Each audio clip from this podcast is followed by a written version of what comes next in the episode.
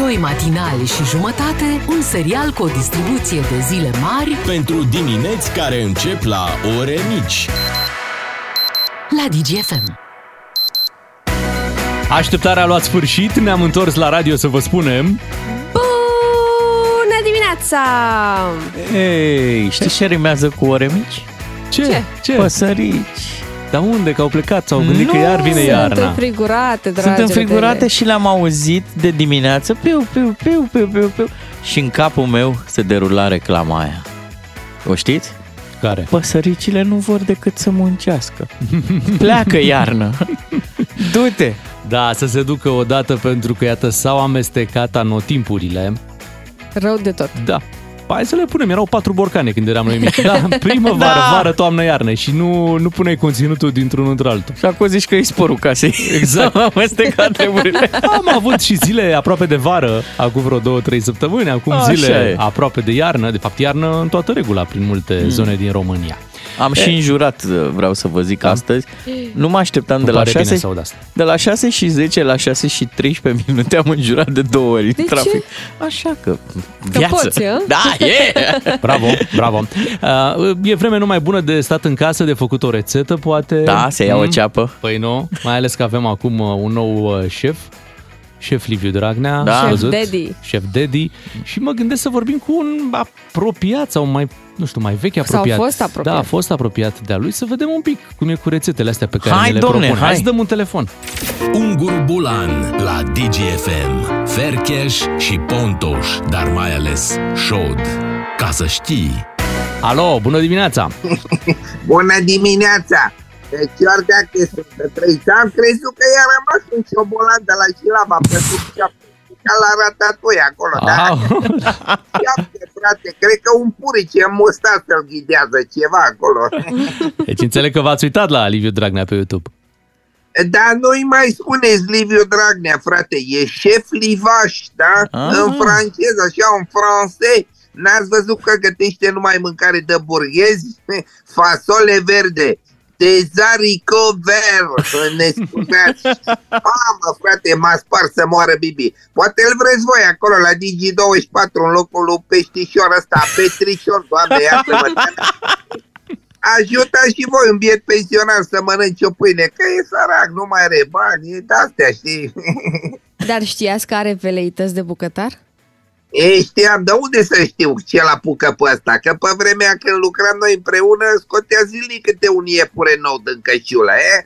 L-a apucat pe el tinerețea acum, așa, probabil inspirat de meniu gourmet de la Jilava, știi? Dar a gândit el să-și facă un canal de YouTube. Am, eu într-un canal mă așteptam să-l găsesc, dar nu de YouTube, știi ce zic? Așa e. De la, de la cofetărit bugete direct la cratiță. Jamie Oliver după o lună în vas lui. Dar cum vi se pare? S-a schimbat mult în ultima vreme? S-a schimbat, da, nu mai e același om. a? Azi bucătărește, mâine parcă îl văd făcând tutoriale de croșetat pulovere, știi? Eh, Voi, voi ați văzut episodul pe YouTube, da? Da, da. Da. Ați văzut acolo înainte să taie ceapă ce șmecherie a făcut el, a băut niște apă, ci că să nu plâng în fața dumneavoastră. Mamă, deci ne-a ferit Dumnezeu de un nou moment, dragă Stolo, pe bune. Bine, și apa și-o alege el cu grijă, acum el e pe verdețuri, acum el bea decât apă ștevian, apă cu aromă de ștevie, trecută pe lângă o salată, ceva, știi? De unde, de unde a scos-o, frate, pasta cu apa să mor, dacă înțeleg? că El și dacă nu mănâncă ceapă, gura tot îi miroase. Figurativ vorbind. Aha. Știi ce zic? Dar mai păstrați legătura cu dânsul? Da, mai ne scriem așa din când în când ce faci golane, bine golane, da, e, s-au schimbat multe. Acum, de dragul vremurilor, ce să zic, eu o să-l mai chem așa când avem chefuri pe la partid, să ne facă el catering-ul eventual, dacă e... El o să fie cu catering-ul, noi cu caterinca. Dar fără fasole, frate, că oamenii noștri din PSD au, își dau ei destule aere și fără fasolea lui, șef Livaș. Mi-e doar să Mie, a, știi ce mie numai, că o să cerșească la final like-uri și subscribe-uri și asta mă enervează, că așa făcea și pe vremuri. Uh, venea la mine după ședință, Florine, dă și tu un like la mine acolo pe moțiunea aia cu abuzul în serviciu, cu... Eh, eu țin la el încă, dar lasă-ne frate cu copilăriile astea, cu YouTube-ul, numai copiii să uită. De acolo cred că și prins el gustul, că pe când se uita Irina la desene animate pe YouTube. Oameni serioși, da. Ați vorbit cu el de când cu clipul? Da, am vorbit chiar a doua zi după clip și zic, domnul Dragnea, v-am văzut clipul pe YouTube? Zice, și cu ce dracu mă ajută pe mine asta, domnișoară? Zic, ho, bă, ce domnișoară, sunt eu, Ciordache, fre- friendul tău, prietena aia, ce te apuca, mă, bucătării tu online? Zice, băi, eu v-am spus că nu vreau să plec din viața asta ca un prost. Eh, zic, cam târziu, Liviule, ce să mai... Eh, și am mai povestit un pic și la final mă roagă, zice, să transmit ceva din partea lui colegilor din PSD. Zic, bine mă, transmit, ce vrei să zici? Știți ce a zis, mă? Ce? Mm. Vreți să mai fiu bucătarul vostru? nu. Hai, la revedere, ceau! Ascultă-l pe Unguru Bulan și în secțiunea podcast pe dgfm.ro Bună dimineața, vă spun matinalii, Beatrice, Claru și Miu alături de voi. Chiar Da. noi! Ei, țurțuri noi! Da, țurțuri, noi ați auzit la știri uh, domnii aceia de la ASF Așa? care spuneau că au luat, da, domnule, și trei prime Da, pe an, da, așa, da. și care-i problema? Da. Abia aștept să discutăm un pic despre ei. Păi discutăm și despre ei, discutăm și despre ce se întâmplă cu Donald Trump. Aseară a fost uh, un moment, să spunem, istoric, un fost președinte al Statelor Unite care ajunge, Inculpa penal. da, Mhm. da, 34 da, de capete de acuzare. da, dar la toate a pledat nevinovat. Evident. Păi da, normal. Hai că vorbim despre toate imediat la DGFM. Esențialul zilei. Ne-am concentrat ca să cuprindem cât mai mult. Hai să ne concentrăm un pic. Vă spuneam că sunt momente de-a dreptul istorice în Statele Unite. Niciodată un fost uh, președinte nu a ajuns să fie incul- inculpat. Donald Trump a amprentat și a arestat, dar atenție, a arestat fără cătușe, pentru că în America poți să negociezi puțin uh-huh. Mai pe decență, Da, așa. pe decență. Nu e ca aici în România unde ați văzut e bucuria asta de a pune cătușe uh, politicienilor și de a-i duce în cătușe Și de-i scoate în uh, văzul lumii, să-i filmeze toată lumea. Da, Și să-i ei și pozeze. acoperă cu o haină cumva cătușele, să Da, nu se vadă da, cătușele. da, păi nu, e o până la urmă- chestie umilitoare da. pentru- Și nivelul de ei. golănie e un pic diferit între România și Da, Statele da, Unite. dacă ne uităm un pic la Da, dar faptele... în, între România și Donald Trump nu e. Măi, dacă ne uităm un pic la fapte, pentru ce, hai să luăm așa, în primul rând, pentru ce este, este acuzat uh, Donald Trump? Este acuzat că în timpul uh, campaniei electorale trecute, uh, el uh, a încercat o înțelegere uh, cu o actriță din filmele pentru adulți, Stormy Daniels o cheamă, uh, ca să nu vorbească despre o aventură pe care eu au avut-o în 2006. Uh-huh. S-a temut că poate ceva din ce ar putea spune ea îi va dăuna în campanie electorală. Și atunci s-a gândit să o plătească, doar că, băi, America, nu poți să plătești așa direct. Oricum, da. Oricum, Cum doar- e la noi. Da, ai, da, banul și... Nu. Ea a plătit prin intermediul avocatului ei. Doar că plata asta a fost și ea discutabilă pentru că a făcut-o din conturile companiei lui, mascând niște servicii fictive care, bineînțeles că nu au fost uh, livrate. Și de aici fapta. Servicii pe care el spune că le-ar fi folosit pentru campania electorală. Na. De aici e, păi, aici e problema. Cred că o altă chestiune discutabilă în povestea asta e și cu acești bani pe care i-ar fi folosit dacă nu cumva erau banii de campanie. În fine, e foarte complicat cazul. Ăsta, uh, aseară s-au mulțit și capetele astea de acuzare de care vă ziceam. Da, sunt 34. Da, de ce sunt de 30? la 30 la 34, De, da. de ce sunt 34? De exemplu, faptul că a manipulat registrele din companie e un cap Pac, de acuzare. o da, acuzare, un cap, da. o, o acuzare. Sunt tot așa, așa, așa s-au donat 34 de capete de acuzare, la care Donald Trump a răspuns că este nevinovat. Din ce am văzut la televizor, ce remarcau specialiștii, că ar fi fost pentru prima oară când între Donald Trump uh, și ofițerii lui de securitate stăteau niște polițiști. Și ăsta e un lucru așa, măcar la nivel de simbol, e un lucru important pentru ce degajă un, președin, un fost președinte american, uh, dar pe de altă parte și ce degajă justiția din Statele Unite, că și ea e puternică. Uh, mai citeam în dimineața asta o chestie în New York Times, ziceau așa cei de la New York Times, Biden are acum birou oval, dar Donald Trump are centrul scenei. Asta înseamnă că se discută foarte mult despre el, va ocupa agenda publică și oare nu va fi în folosul lui pentru eventuala candidatură și revenire? Depinde. Știi de ce? Pentru că următorul termen al, Așa. de judecată este pe 4 decembrie. Aha. Deci s-ar putea să fie un pic cam târziu pentru ca Donald Trump să mai aibă timp să candideze în 2024. Vom vedea ce urmează acolo. Uh, El își dorea oricum să fie fotografiat, filmat. A salutat pe toată lumea când a ieșit de Dar acolo. n-a din, vorbit. uh, N-a vorbit. Nu vi s-a părut îngândurat rău în imaginile Apăsat, tra- da. Da. Un pic bulversat de Eu ce tot se timpul întâmplă. cred că joacă un rol. Adică, Da? da? da, cred că și aseară juca un rol. Până la urmă... Atunci e foarte bun înseamnă. Da, da, da. E bun. Merge până la capăt, nu... Nu-l dărâm ușor pe Donald uh, Trump. Urmărim ce se întâmplă acolo, dar urmărim ce se întâmplă și pe la noi, pentru că fiți atenți, v-am tot vorbit pe aici zilele astea, că ne și pare rău acum că am vorbit, de uh, pragul ăla la abuzul în serviciu. Țineți minte că am Da. tot vorbit că 250 de mii, că 9 9.000, mii, că că 6 6.000. mii. Băi, gata, au zis, "A, pre- e prea complicat. Renunțăm. De Aha, tot. de tot. E, ce v-am zis eu ieri? Da. Ce v-am zis Așa e, eu ieri? ai avut dreptate. Da, uite, da, gata, nu. asta nu e o minge la fileu pentru Curtea Constituțională care spunea că totuși trebuie să fie un prag acolo în Ba abuzul da, ba da, pe ba da. Sunt uh, decizii ale Curții Constituționale care spuneau treaba asta. Dar, pentru că sunt atâtea discuții, Mhm. pentru că lumea e nemulțumită și cu 250 de mii, și Da. cu 9 mii, și cu 6 mii, au zis să nu mai fie. Dar Măi- cred că nu-i nimeni nemulțumit cu 6.000, doar uh, știi care e treaba?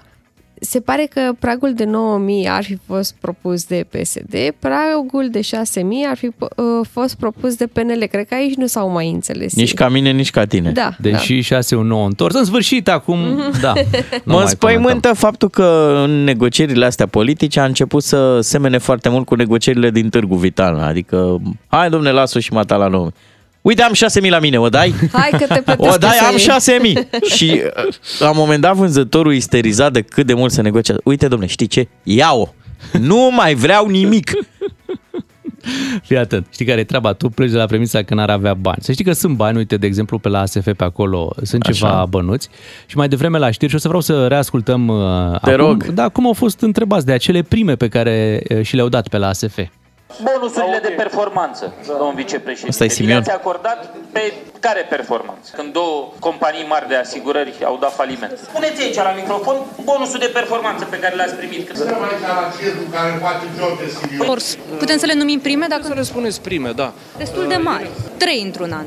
Da, da, da. Și trei într-un an. În Trei de momentul da. de față le meritați? Da, le-a meritat. Ești într-o țară care îți plătește salariul din bani publici. Nu. N-ai voie să ne sfidezi. Nu, dar din ce bani? N-ai voie Din să ce bani ești plătit, domnul? Asiguratorii cine sunt? Nu dai Nesimțirea demisia. crasă. Uite-te la tine. Se citește pe fața ta La ei alți nesimțirea loc de crasă. muncă. Tupeul, tupeul lipsit de orice urmă de bun. Intri în ajutor de șomaj. Vai, ăsta e nivelul de discuții. Acum vreau să zic că salariile astea, primele astea mari de tot pe care le-am remarcat și noi la ASF, uh, îl fac simpatic și frecventabil pe Simion, ceea ce e total regretabil. Adică oamenii ăia au ajuns să fie trași de mânecă de George Simion, atenție, și George Simion să aibă dreptate. Not good. Nu e. Și Da. să te bucur că George Simion i-a tras de mânecă. Da, și, s-a în dus- sfârșit face cineva asta. Știi? Păi, Poporul crede, mă, e, e mega încântat. Da, domne, bine le-a zis. Mhm. Uite, vorbeam zile trecute, vă aduceți aminte de subvențiile pentru fermieri, Da, cu cerealele din da. Ucraina și po- vă povesteam mai că pă, polonezii au luat, nu știu, vreo 30, 30 ceva de milioane Mhm. de euro subvenție și față de noi 10 milioane. Da. Problema Și- cu domnul Petre Daia. Da, da, da, și acum și polonezii sunt nemulțumiți. Vă vine să Serios? credeți. Da, pentru că se așteptau la mai mult și sunt deranjați de faptul că, și aici citesc din presă, sunt inundați de cerealele Așa din e. uh, Ucraina și vor chiar să-i facă probleme lui domnul Zelenski. Da, da, vor să-i, vor să-i strice venirea în, uh, în Polonia domnului Zelenski cu tractoarele lor, cu foarte hotărâți polonezii, cum am văzut foarte hotărâți și pe fermierii bulgari, da, care uh, încercau să blocheze vama pe aici pe la Giurgiu Ruse. Deci astăzi să fim un pic atenți pentru că uh, Zelenski va efectua Da, o așa e. vizită în Polonia. Așa e, să vedem uh, reacția fermierilor polonezi. 7 și și 16 minute, vă spunem bună dimineața de la DGFM, rămâneți cu noi. E bine, e bine și va fi și mai bine. Doi matinali și jumătate, un serial cu o distribuție de zile mari Pentru dimineți care încep la ore mici. la DGFM. Paul Van Dyke, Let Go, am ascultat la DGFM, vă spunem bună dimineața, o muzică foarte, foarte bună, care, iată, produce, cred, și ceva mișcare în burtica colegii Beatrice. Produce, da. A? Ce se aude pe acolo prin burtica ta? Hai, Nu dă-ne se adevăratele aude- știri. Nu se aude, ci se simte de vreo săptămână încoace. Opa, Breaking opa. news. Breaking news, se simte bebelușa. I like to move it, move it. You like to Move it! I like to move it, move it. I like to Move it, move it! I like to move it, move it. You like to Move it! Eu cum o vedeam, uh, o vedeam la ecografie că este destul de activă și dă din piciorușe, dar uh, a, a durat ceva până să o și simt. Că na, n-are încă destulă putere. Dar ce, ce mișcări simți? Zici că e un peștișor așa care, care Da? se plimbă, da, și m, parcă mângâie pe dinăuntru. În- Încă n-are destulă putere încât să, să și văd așa ca în Alien, că știți cum se vede în Alien. Ce imagine! Mulțumim, Bea! În sfârșit, cineva o spune. Și că mă pregăteam eu să zic asta, e Canelie? E pe Ai zis-o tu. sinceritate. pe sinceritate. Am tot văzut pe, pe internet. Nu, te uiți la filmele greșite, deci nu, nu la alea trebuie să te uiți. Mănâncă din interior. Îți mănâncă zilele. Dar am văzut uh, niște videouri în care Da. da. bebelușii, atunci când se mișcă, mă rog, atunci când sunt mai măricei, um, se, se vede uh, mânuța sau uh, piciorușul, forma, Mm. mm. uh, prin burtica mamei și încă nu e cazul de așa Ok. ceva, da. Dar e adevărată ce se spune că e o senzație destul de ciudată, că Da, ai e un foarte corp... ciudat. Un corp în corpul tău? Da. Da, da. Și uh, pe parcursul zilei, na, când uh, merg de acolo până acolo, nu simt nimic, că nu sunt atentă la așa Când te ceva. odihnești. Ei, da, când mă pun în pat, sau uite, de exemplu și acum, în timp ce ascultam uh, Paul Van Dyke, Da. um, simți așa cum se mișcă ceva în tine și e super dubios. Deci a plăcut. Da. Așa, așa trebuie să testăm Am piesele crescut-o noastre. cu DGFM. Am știi ce îmi place cel mai mult? Că mai devreme am discutat tot felul de chestii serioase cu tram, cu ASF-ul, cu nu știu ce. Dar știrea cu care vor rămâne ascultătorii și cu, despre care vor discuta astăzi la cafea când vor ajunge la destinație cu prietenii. Băi, o știți pe Bea de la DGFM? Da. Are un alien în Hai să punem aici în, în, în calendar în ce săptămână ești. Um, sunt în săptămâna 17, parcă. Ce mai zice aplicația aia? Patru Cum e? luni jumate. Da, patru luni jumate. Băi, Da. da. La ce cât timpul ai prea ajuns? repede. nu e așa? Da. Erau diverse comparații acolo. n-am- Imediat intru pe Așa. aplicație să zic. Știi cum e cu aplicația? Și spune în ce stadiu ești, ce se da, întâmplă, nu? de- dar sunt comparațiile alea destul de amuzante. Și acum ai cât o piersică. Acum. Uite, acum este cât un pui de arici, Uite-te și tu. Ce tare! cât o rodie, Da. așa, și stai să mă uit la dulciuri. Cât o felie de tort, wow, oh, este mare! Bravo! Diplomat bravo. îl face. Da, îmi plac comparațiile astea, mai ales că recent am văzut și o știre cu un asteroid, cât 90 de elefanți. Nu știu dacă ați, nu știu dacă ați văzut știrea asta. Da, numai că nimeni n-a văzut grupați vreodată. Nu, nu, eu n-am văzut nici măcar unul A vreodată. fost odată la grădina zoologică din București. A Am fost? prins. A fost, da, a fost Ma. un elefant la un moment dat. 7 și 23 de minute, o să mai facem jurnal de sarcină Bea pe măsură ce mișcările se intensifică în burtica ta. Acum ne pregătim de știrile de la 7 și jumătate. La DGFM ai cel mai matinal serial. Cu Beatrice, Miu și Ciuclaru. Ca să știi. Este momentul să-l ascultăm acum pe Iancu Guda, punem bani în mișcare. Învață de la Iancu Guda și BCR cum să pui banii în mișcare. Vino în orice sucursală BCR sau pe bcr.ro să vorbim despre soluțiile financiare potrivite pentru tine. Salut și bine ai venit la Banii în Mișcare! Continuăm să vorbim despre investiții și să răspundem la noi întrebări adresate de voi. Am fost întrebat care sunt sectoarele unde se face profitul cel mai bun, repede și cu investiția inițială minimă. Am răspuns deja. Servicii de brokeraj, asigurare, consultanță juridică sau de management, educație privată, servicii stomatologice sau asistență medicală, apoi producție software, jocuri video sau portaluri web, Toate acestea generează în medie un profit mai mare de 25% din vânzări încă din primul an de activitate.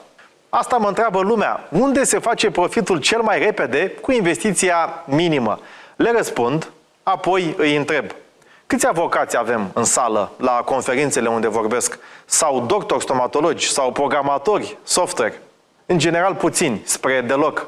Dar lumea este prea mult preocupată de profit, rapid și ușor, fără să realizeze că afacerile de succes necesită alte ingrediente, mult, mult mai importante, care te duc la rezultatul final, profitabilitatea superioară.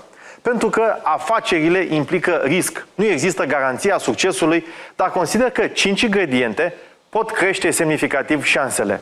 Le-am uh, sumarizat prin uh, PERIP. Este un acronim care nu vine de la peripeții, deși orice afacere este o aventură.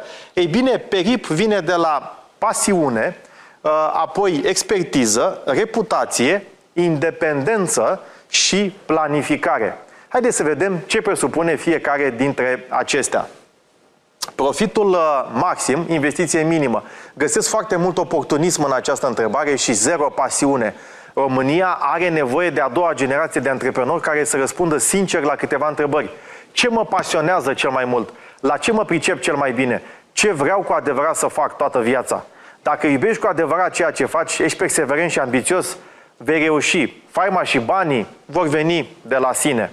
De aceea am dat acest citat din Confucius care spune Fă ceea ce îți face cu adevărat și nu vei mai munci nicio zi din viața ta.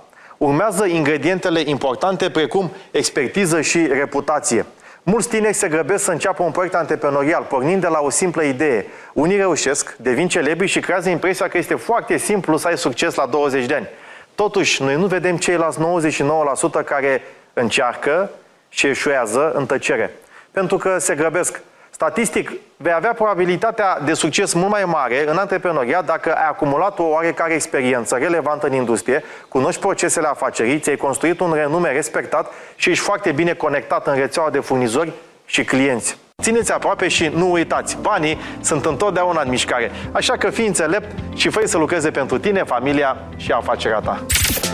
Continuă călătoria și învață să pui banii în mișcare cu BCR. Te așteptăm în sucursale sau pe bcr.ro. Emisiune sponsorizată de BCR pentru o Românie inteligentă financiar. A pornit o dezbatere în România de ceva timp uh, despre cum ar trebui să fie profesorii față de cum erau ei când uh, eram noi la școală și ne aducem aminte, erau destul de exigenți, destul de stricți profesorii. Uneori agresivi.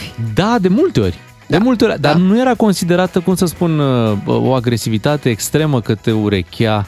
Sau Că-ți- că te bătea cu linia la palmă. Așa, că te sau mai că lua te de- lua de ciuf.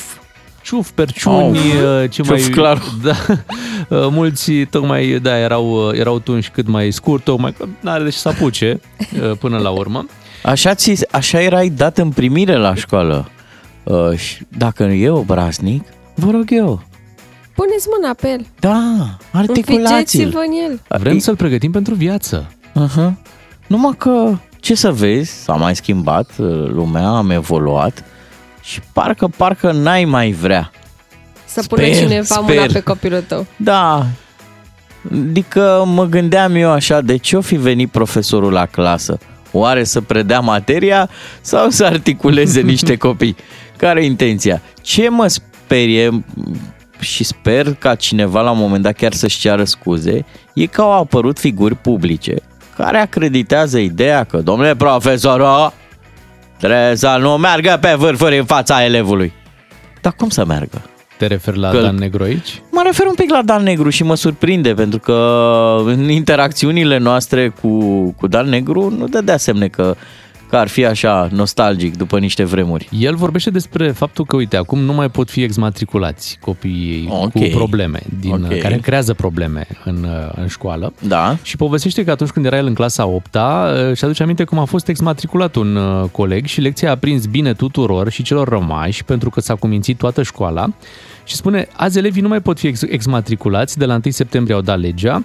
Degeaba campaniile antidrog din zilele astea dacă profesorul este îngenunchiat de un derbedeu. Exmatriculați luazele din școli, scrie Dan uh, Negru. Redați-le puterea profesorilor. Ok. Azi profesorii umblă în vârful picioarelor să nu-i deranjeze pe elevi. Pe, deja se schimbă, aici se schimbă planul. Profesorul, stai un pic, profesorul care spune unui elev că e prost, ajunge breaking news la televiziuni. Păi, până la urmă, cine ești tu să-i spui unui copil că e prost?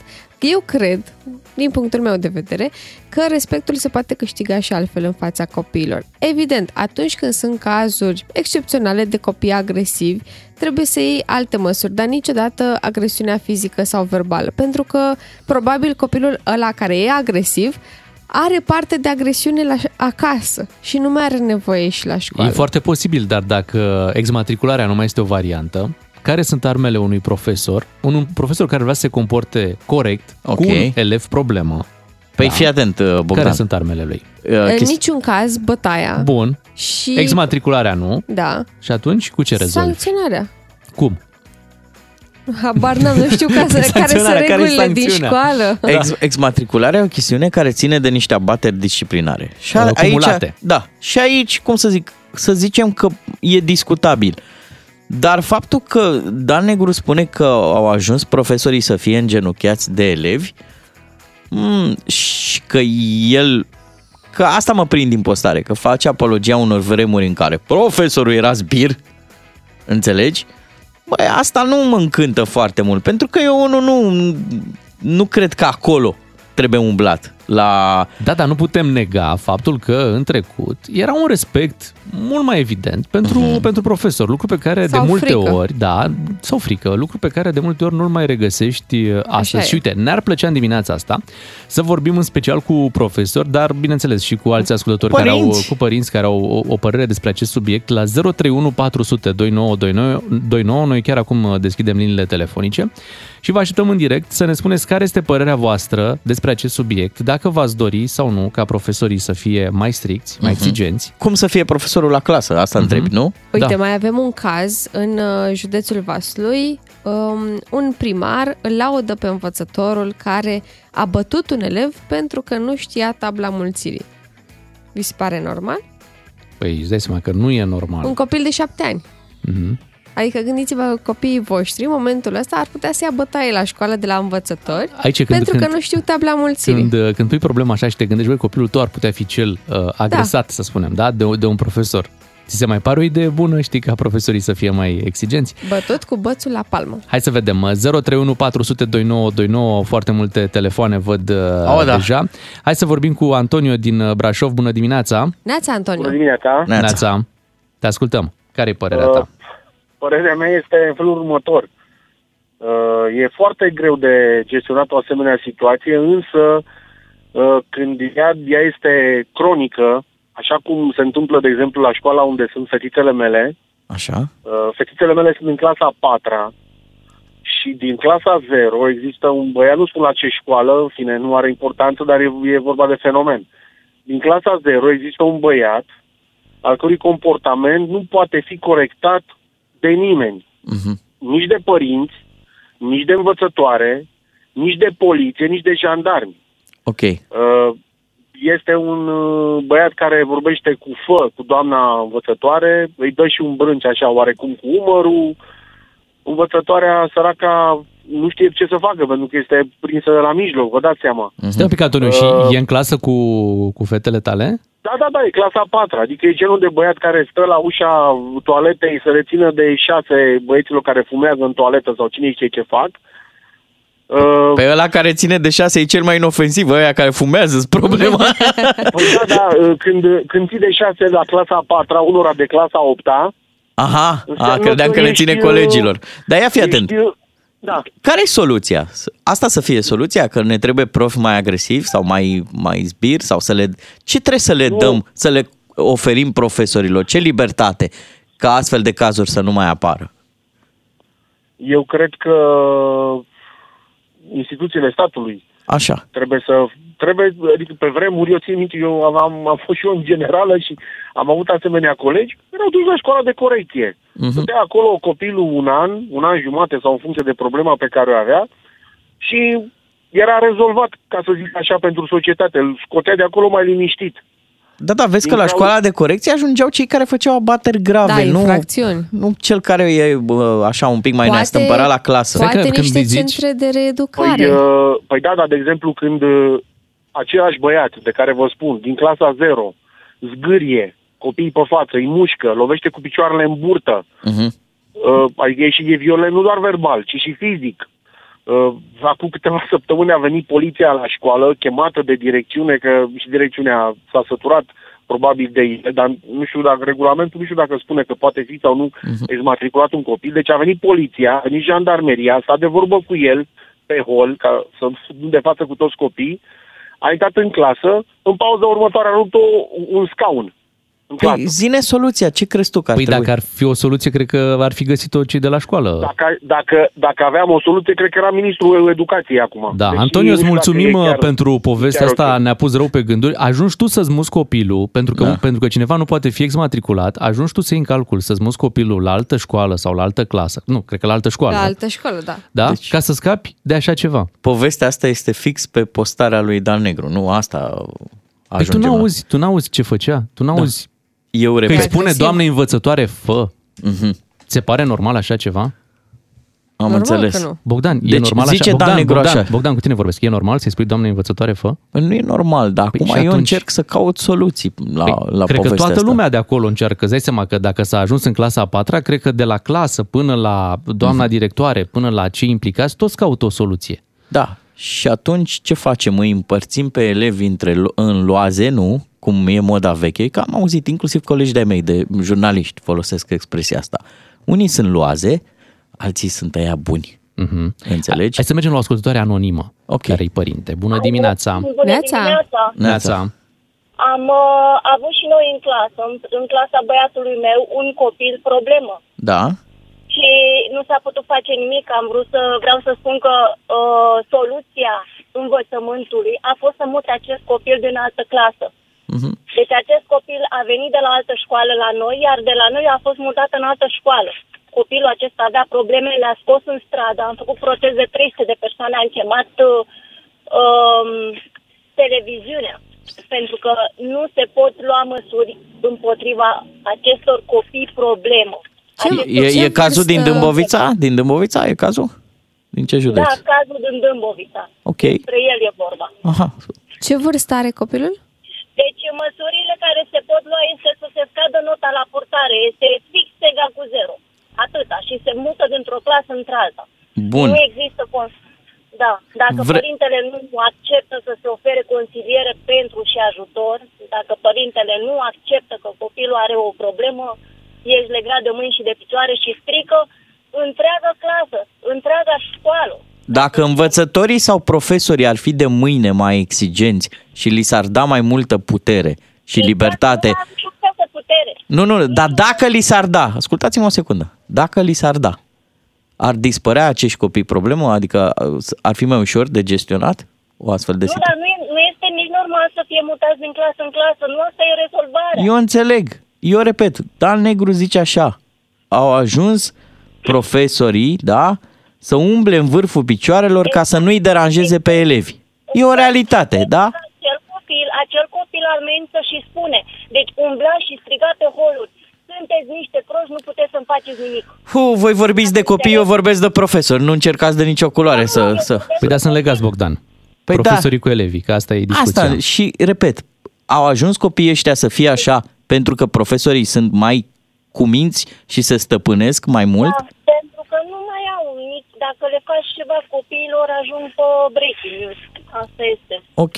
Deci există o relație de cazualitate, nu? Profesorii sunt mai indulgenți, copiii li se urcă în cap profesorilor. Asta vreți să spuneți. Corect, corect. Mulțumim Ok. mult pentru telefon. Da, foarte multe telefoane, din păcate, timpul Nu se trece poate, foarte trebuie să repede. mai luăm. Uh, o să mai uh, luăm, dacă vrei, după ora 8. Uh, momentan, cred că ne putem muta pe WhatsApp cu discuția la 0774 601 601. Ideea este că dacă școlile ar avea poate un regulament intern mai strict pe care părinții să-l semneze da. în Și toată momentul lumea să fie de acord, da. da, Bravo. cred că lucrurile ar fi un pic mai, mai clare. Nu? Mhm. Și să fie acolo foarte detaliat ce se poate întâmpla sau ce trebuie să accepti să se întâmple dacă copilul tău creează probleme. Normal că ce am auzit în dimineața asta la radio sunt cazuri extreme, da? Deci cazul despre care Da. vorbea ascultătoarea noastră anonimă, când au ieșit 300 de părinți în stradă, e un caz extrem. Puh, dar da. e o situație, știi că a luat, a luat foc acolo la Târgoviște. Situația din uh, Brașov despre care vorbea primul nostru ascultător, Antonio, tot așa. Situație Mhm. Excepțională. excepțională. Dar nu cred că se întâmplă în fiecare școală Normal uh, din că țara nu. asta. Normal că nu. Dar sunt astfel de situații și, bineînțeles... Mă îngrijorează că lumea a ajuns să creadă că e de la profi. Că, adică profii Doar care că au nu evoluat. E, nu e din cauza profesorilor. Da, ei au evoluat, da, Mhm. în a se comporta la clasă, eu zic mai bine. Și acum au apărut astfel de cazuri și oamenii le dacă, leagă. dacă tu, părinte, nu ești în stare să-ți controlezi copilul acasă, cum ar putea un profesor, un străin, să facă asta în 2, 3, 5 Deci ore? tu spui că profesorul e și el victima în treaba asta. Normal victima că e copilului victima. care... Cred că e o chestie de metodologie, dar aici Ministerul Educației ar trebui să răspundă care sunt Așa e. resursele și mijloacele prin care se poate interveni. Uite, o- e clar că am aflat că există o problemă în învățământul Da. autohton. Hai că mai discutăm după ora 8. Da. Știrile imediat rămâneți cu 2 matinal și jumătate. DGFM. Sunt foarte multe mesaje pe care le-am primit pe WhatsApp și vă mulțumim pentru ele. O să citim câteva chiar acum legate de cât de strict să fie sau nu un profesor în România. Eu nu cred că profesorii trebuie să facă ceva, își trimite responsabil din primărie acasă la părinți ca să reparce alții uh, unde alții nu au nicio vină, spune un ascultător. Totul ține de pedagogia profesorului, de felul cum știe să-și apropie elevii. Elevii care chiuleau la alte ore frecventau orele de matematică ale mamei mele. Eu știu o soluție în legătură cu comportamentul copiilor în școli, să se pornească camerele de supraveghere în timpul orelor și altcineva spune că o soluție ar putea fi școala online pentru copiii agresivi. Spicuiesc din mai multe mesaje ca să acoperim tot. Bună dimineața, nu există copii problemă. Există copii care au anumite nevoi sau care au eventual un comportament problemă. Dacă toți am face un efort comun, aceste cazuri s-ar putea rezolva. Societatea noastră nu promovează empatia și iubirea. Pentru copiii care au anumite probleme medicale ce generează un comportament agresiv, s-ar putea insista pe consiliere și, desigur, create centre de reeducare, dar nu din acelea comuniste unde reeducarea se făcea cu violență. Mm-hmm. Mi-a plăcut mesajul ăsta, m-a dus cu gândul la ideea aia, știi că undeva în Africa te îmbrățișează. Hai, Când, mă. Nu, da, vorbesc serios, pentru că răspuns cu iubire la o agresiune, știi? Și asta s-ar putea să-l, să-l șocheze cumva, știi, pe agresor, pe copilul care Să-l creează o facă confuz. problemă. Știu, da. Noi am plecat de la faza asta că nu se mai poate exmatricula, dar dacă le exmatriculezi, nu muți problema în altă școală. Ba da, și asta Unde faci e rezolvarea? în, to- în Da, toți da. anii de școală, pentru că tu le exmatriculezi să cealaltă școală unde faci același lucru Da, mă, și Bogdan, tot da. așa. tu ca părinte te gândești în primul rând și e normal așa la copilul tău. Așa nu? e. Nu e normal să te gândești prima oară la copilul tău. Ia uite aici, soluție. Ciuclarul să se facă profesor, dacă e așa deștept, trebuie să luați în considerare înlocuirea lui. Nu putem să le exmatriculăm, vreau să atrag Ba atenția, am ba încercat, dar dar nu dacă se mă, poate.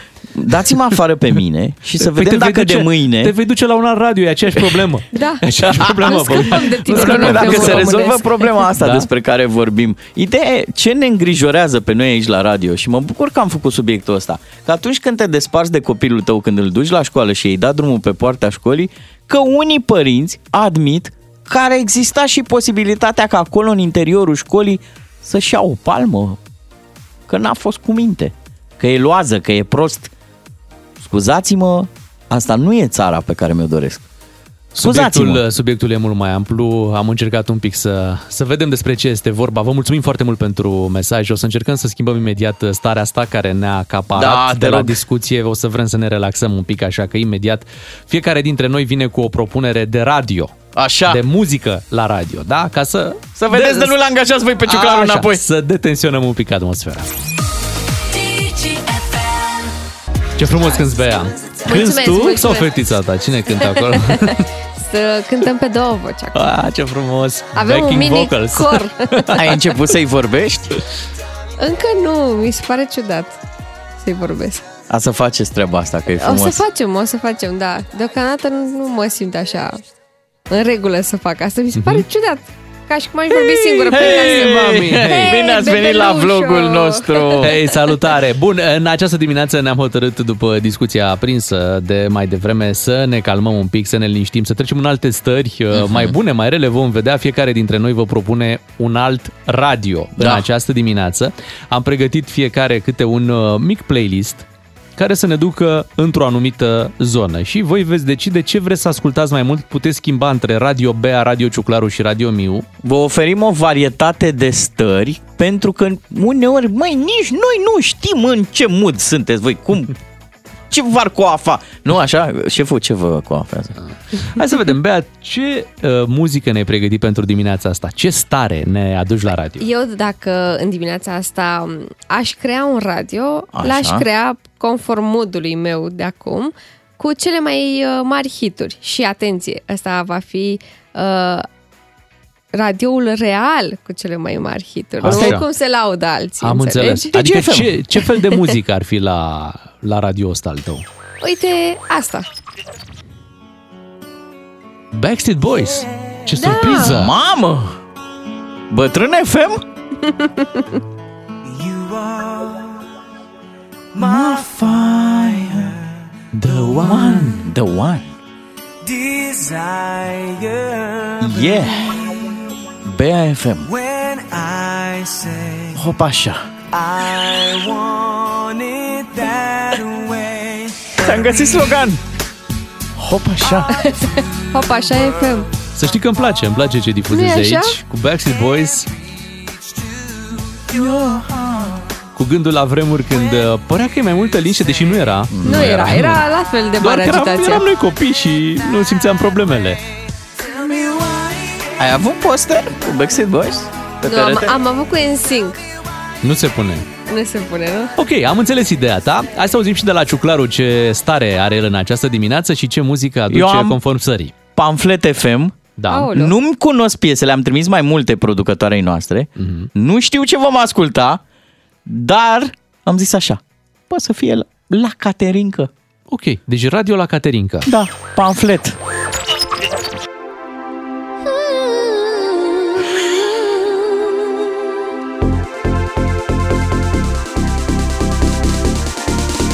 Yeah!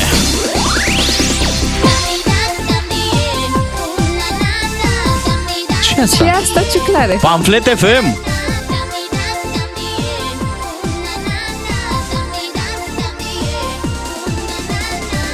Zofii, plânge Oana, ciocolată toată ziua Spiara, oi, și nu mai da Ce făi ceva sau lasă-o în pace Doamne ferește. E a mea. Măi, mamă, mă. De, de unde ai găsit tu piesele astea? Hai mă că oamenii mai au chef și să se joace. La ta este a mea. Genius, Da, da? dar n-ai da. zis că ascultăm muzică? Așa era muzica. La mine e În părâs. 95. Uh, pentru că, iată, Muzica în Timișoara, România. Timișoara e capitală culturală, iată, așa, din Timișoara pleca Genius, da. trupa Genius cu Ce acest imagine, album. îmi, ce imagine îmi fac. E stricat ciuclarul, dați-l afară. Nu, nu, e bună, e bună, bună alegerea ta. Normal. Da, se pliază pe pamflet FM, dar uh, nu știu câtă lume rezonează cu tine în Ba dimineața da, mă, e asta. timpul să nu ne mai luăm atâta în serios. Hai, Băi, ciocolata o să, e a mea. O să vă surprind și eu în dimineața Ia asta să pentru vedem. că eu zic așa, e, e și vremea asta foarte, foarte ciudată. Uh, S-au adunat și multe probleme, e momentul de relaxare, așa că radio relaxare, R-R, așa, așa sună radioul meu și vine, atenție, cu piese una și una, dar doar foarte, foarte chill. Aoleu. Ai venit cu liftul? Luați-vă puțin timp. Lift FM. Fiind radio-ul meu, uh, poți te rog să nu vorbești mult. Holding me back Gravity's holding me back I want you to hold out the palm of your hand Why don't we leave it at that Îmi place radio tău. Să luăm așa o pauză. Seems you cannot Du-te, bă, în Danemarca și în Finlanda cu radioul tău. Vezi că Finlanda e NATO. in this world It's just us Asta e propunerea mea. Hai să ne spună ascultătorii ce radio și-ar dori să asculte în continuare. Să luăm uh, două, trei telefoane Da, da. și ce radio câștigă. Ăla rămâne. Ăla rămâne pentru că... pentru că... Mereu. Da, Nu atenție, mereu. avem alte piese Da, în da, da, da. radiouri. Noi v-am dat doar așa un pic, ca cum sună fiecare, da? Și voi alegeți 031 400 2929 sau să schimbăm așa, să luăm cât un telefon, să mai schimbăm, vreți Să așa? mai trecem un pic prin ele? Dacă e timp, hai. așa ar fi Și frumos, vedem cine da. câștigă după ce luăm mai multe telefoane. Hai să trecem la Francis din uh, Beiuș. Neața. Neața, Neața Francisc. Neața bună. Neața. Ia zi, pe ce Dacă radio? Caterinca să fie Caterinca. Bun, deci Păi Caterinca, da. alegi Caterinca. Ok, hai să mergem mai departe atunci cu Stai, stai, ceva. stai un pic. Păi dă pe Caterinca un Păi pic. acum, da, asta zic. Da. Uite. Caterinca FM, pamflet, să se râdă lumea!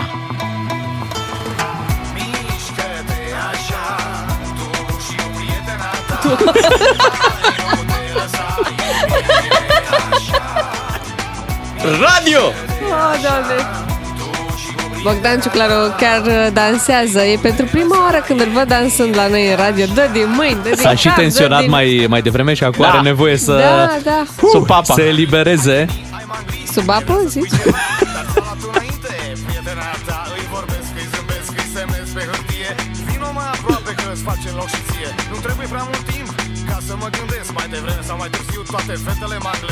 Au! Ce prostie! Aoleo, Ce prostie! aoleo. Hai să mai luăm un telefon, Da, hai să Bogdan. mai luăm, poate reușim să schimbăm frecvența. Vă rog. Neața, Mihai. Neața. Neața Mihai. Neața. Pamflet FM. Doamne, nu pot să cred așa Nu ceva. credem așa ceva. Și eu v-am adus radio cu cele mai mari hituri. Și o să vă liniștiți, să vă relaxați Ia. și voi tot cu pamflet. Hai. Ce mai avem pe pamflet FM? Hai să auzim.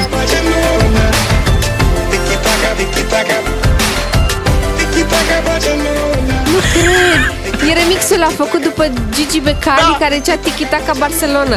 Ăla e!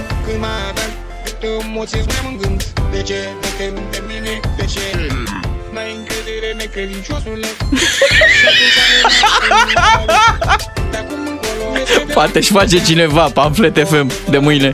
Asta e făcea lui Becali Da, chiar el. modificată un pic.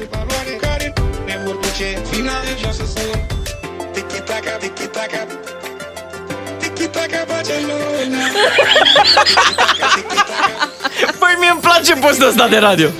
Uh, Schimbăm noi uh, radio ca să nu trebuiască să-l schimbați voi uh, la Hai. 031 400 2929 puteți alege ce să ascultați. Aveți uh, radio cu hituri de la BA, RB, da? Aveți radio cu uh, pamflet uh, de la Bogdan uh, Tiki-taka Barcelona. Ciuclaru și radio cu relaxare de la mine. Hai să mergem la Marius din uh, Târgu Jiu să vedem ce își dorește să asculte. Neața Marius. Neața, Marius. Hai. Neața. Fii cerebral. Pamflet FM. Tot cu Doamne, pamflet, ferește, nu pot vai de să cred capul așa ceva. meu. Nu cred.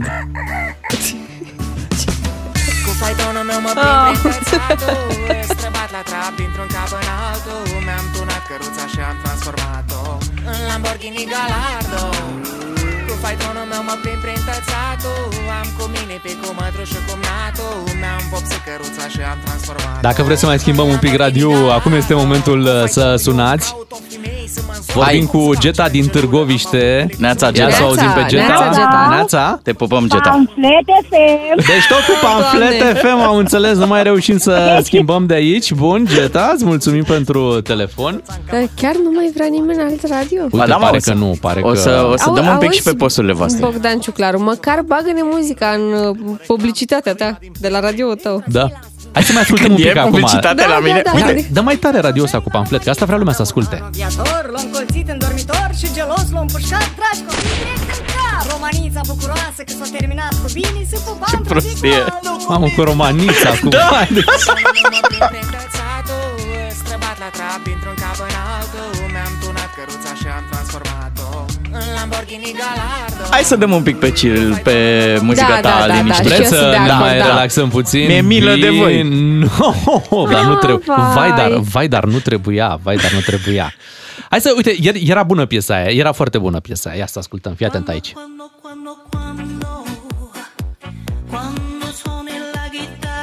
Dacă n-ați vrut relaxare, ce să vă fac? Da. N-ai mă cu cine.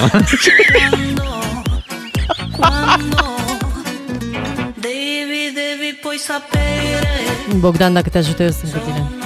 Mulțumesc, Luiza. Iată, suntem doi.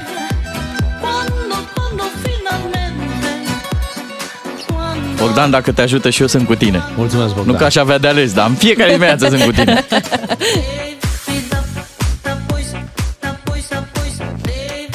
Și eu sunt și cu Bea și vreau să mai ascultăm și de la ea o piesă Mulțumesc, pentru că mulțumesc. a pregătit aici a doua piesă de la Bea, ia să o auzim. La Hop Așa FM, ascultăm. Ia uite mă, băi, băi ce hituri avea pregătite aici. Vai de Vedeți, capul. vedeți ce ați pierdut? Muzica aia. Exact. De nu mai știi.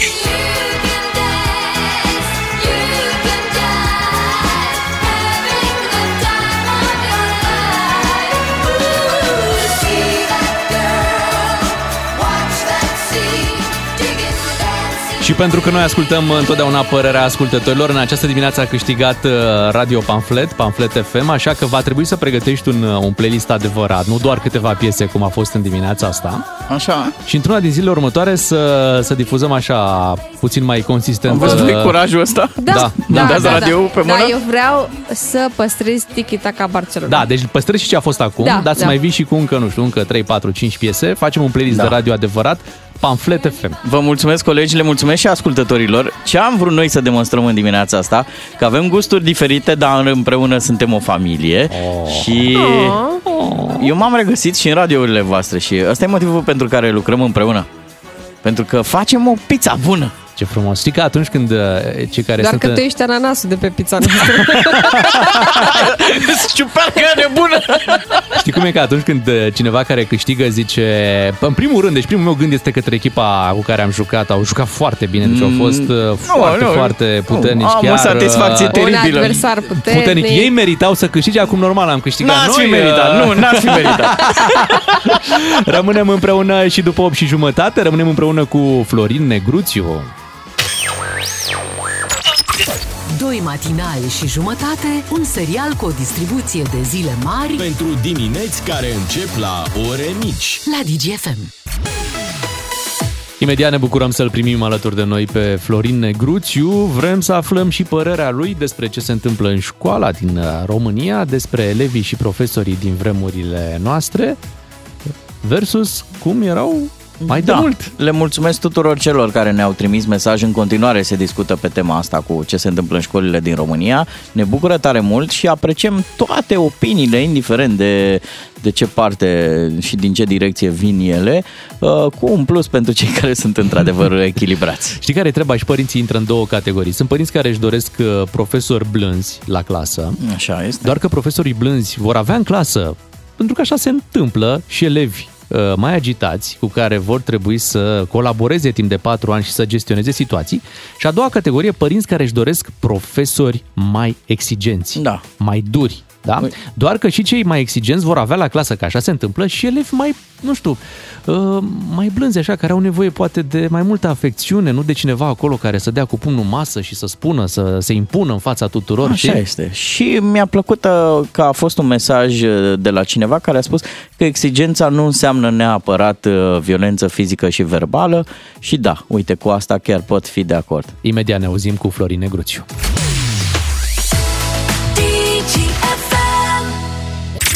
Florin Negruțiu vine la DGFM și capeți culoare în obraj. A venit Florin Negruțiu, îl salutăm, bine ai venit uh, Florin. Bună dimineața! Am avut și noi o dezbatere la radio puțin mai devreme despre acest uh, subiect, uh, pornind uh, și de la o postare pe care Dan Negru a avut-o recent uh, legată de faptul că elevii nu vor mai putea fi exmatriculați și de uh, puterea pe care profesorii o aveau la clasă acum ceva timp și putere pe care pare că nu, nu o mai au, nu o mai gestionează. Cum vezi lucrurile? În primul rând este vorba de puterea unui influencer, pentru că știrea asta este veche de 9 luni. Avem o reacție uh, sau o viteză de reacție comparabilă cu cea a lui Claus Iohannis.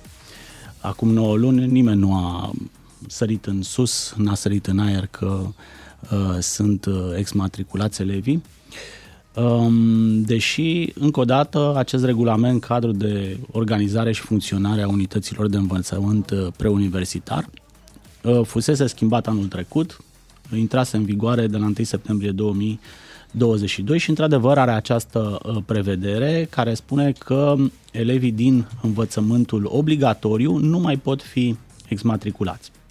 Eu mă întreb de ce au luat decizia asta atât de târziu pentru că uh, pe fond uh, ea este corectă. Uh, să nu uităm că educația este un drept. Cu toții avem dreptul la învățătură. Este scris în Constituție, negru pe alb. Or nimeni nu poate să-ți ia un drept fundamental pe care îl ai ca cetățean al României. Dar poate tu nu-l vrei. Nu. Dreptul este dreptul tău. Îl vrei, nu-l vrei, este dreptul tău. Și Dar poți să dacă faci ce dacă vrei cu un el. copil este agresiv în clasă și deranjează clasa și actul de învățare, el nu ia drepturile celorlalți copii? Sigur, îl tundem și îl ducem la școala de corecție. E Da? vorba de asta. Dacă este uh, scandalagiu. Deci, măi, drepturile sunt ale noastre. Dar sunt ale tuturor, cum a zis și Bea, e și dreptul celorlalți copii din clasă la învățământ, e dreptul lor, nu? Să meargă la școală în liniște. Hai, scoate-ne din impasul ăsta, Ce pentru facem, că e foarte Florin? important să, să ajungem și la soluții, pentru că, să știi, au fost foarte multe mesaje, am discutat și noi în dimineața asta despre acest aspect. Uh, salut postarea lui Dan Negru, chiar dacă e întârziată, e participantă la viața cetății în care trăim, e o preocupare sinceră, da? Ce facem cu loazele, da? Zine o soluție. Ce se poate face în învățământ astfel încât toată lumea să se bucure de dreptul de a fi educat. Voi porniți de la uh, prezumția că loazele stau în școală. Loazele nu prea stau în școală. De fapt, problema abandonului școlar este mult, mult, mult mai gravă decât uh, cea a loazelor din școală. Uh, Până una alta, eu cred că dreptul la educație este garantat de Constituție și nu poate să ți-l ia nimeni. Și mai cred că educația înseamnă să salvezi niște copii. Uh, Educație bună înseamnă să duci un copil de la nota 2 la nota 5. Nu neapărat să ai numai copii de nota 10. Uh, Așa cum uh, biserica salvează păcătoși, așa și școala ar trebui să salveze suflete.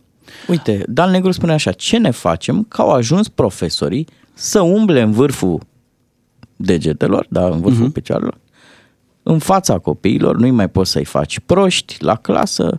Practic s-a pierdut așa un pic din uh, anvergura și din autoritatea profesorului. autoritate. Da, ce facem aici? Pe cazul acesta punctual. Nuanțat. Aici putem vorbi uh, nuanțat. Uh, sunt două discuții. Există, eu am citit și postarea, există un soi de nostalgie după școala de pe vremea mea. Uh-huh. Știi? Pe vremea mea se făcea carte și profesorul era profesor. Zbir. Cu toate că noi ținem minte, existau și în școala în care am fost noi, pe care am făcut-o noi, destui profesori sadici.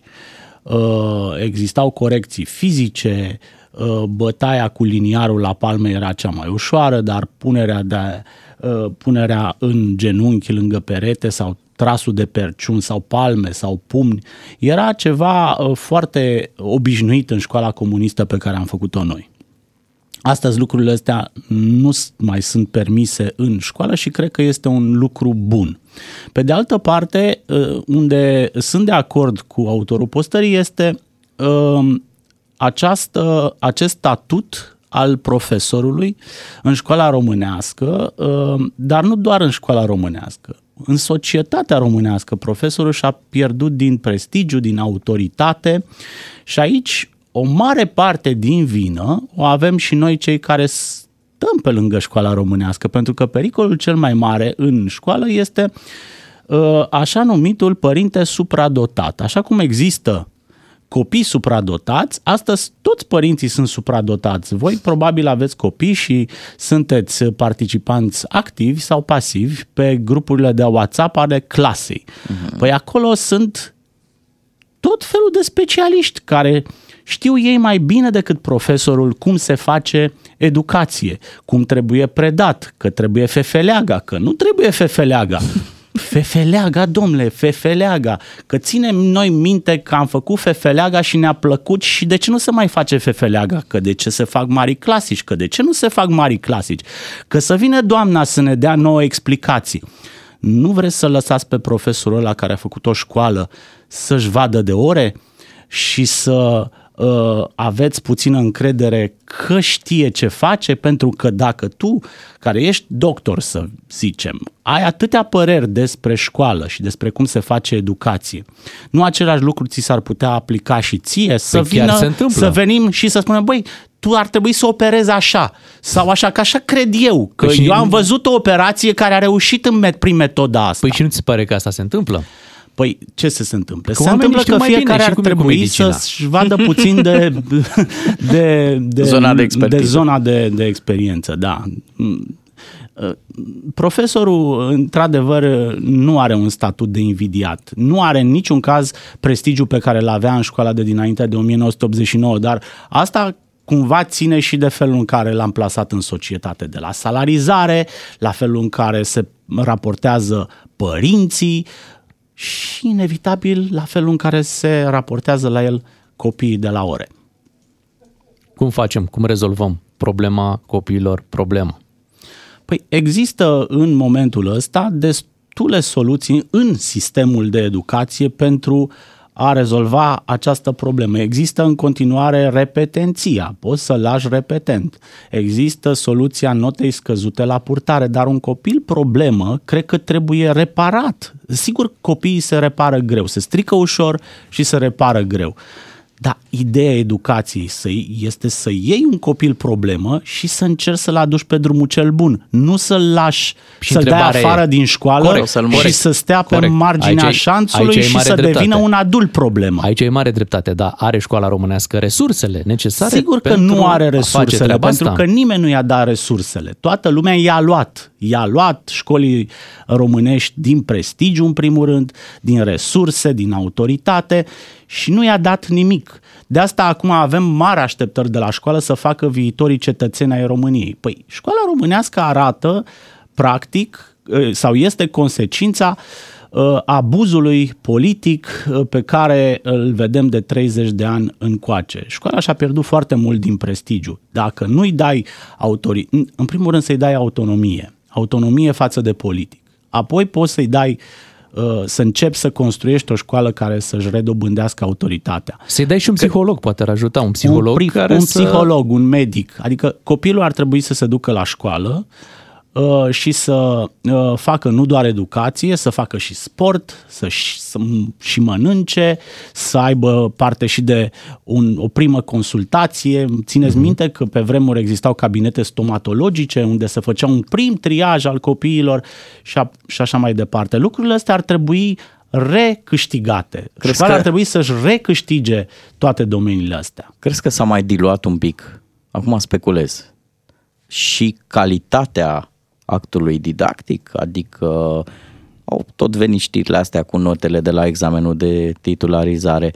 Crezi că avem de învățat și de recuperat și pe partea asta de pedagogie și de ce se întâmplă? Da. În primul rând ai nevoie în România de o școală pentru cei care fac școală, o școală pentru profesori. Există acum masteratul didactic pe care trebuie să-l facă profesorii, dar cred că nu este suficient.